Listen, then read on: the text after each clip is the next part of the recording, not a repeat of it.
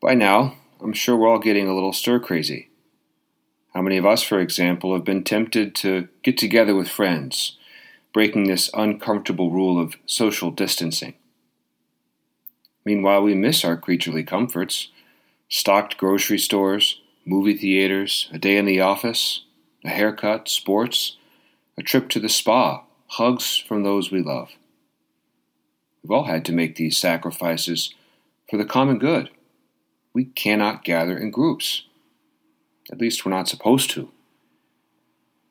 But human beings don't let go of creaturely comforts that easily, whether it's food, power, routine, or pleasure. Times change, but people don't. In the Gospel, for example, we hear how deeply Jesus has shaken the religious authorities of his day. After his three year ministry, people are following him in droves. He's taught them with authority. He's healed the sick. He's even raised Lazarus from the dead. Meanwhile, he's openly criticized the scribes and Pharisees, calling them hypocrites and a brood of vipers.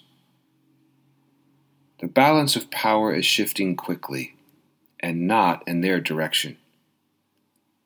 As a result, the religious leaders band together, plotting to put Jesus to death.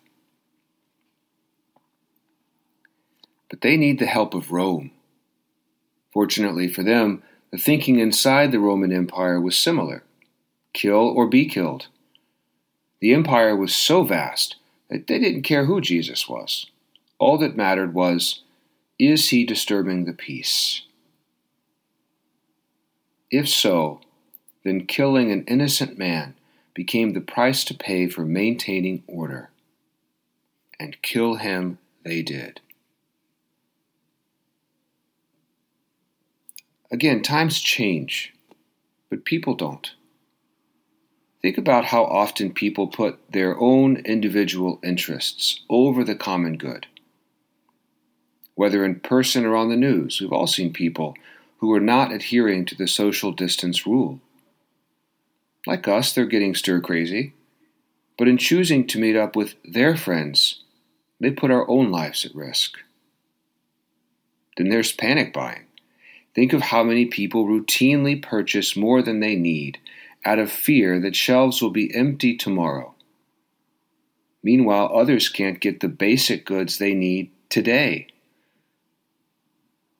Even in ordinary time, consider the way people drive. How often we're cut off by someone who won't let us merge, or someone who dangerously speeds by us on the parkway.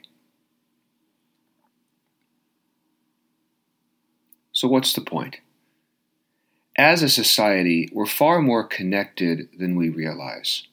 A decision that you make affects me, just as a decision that I make affects you.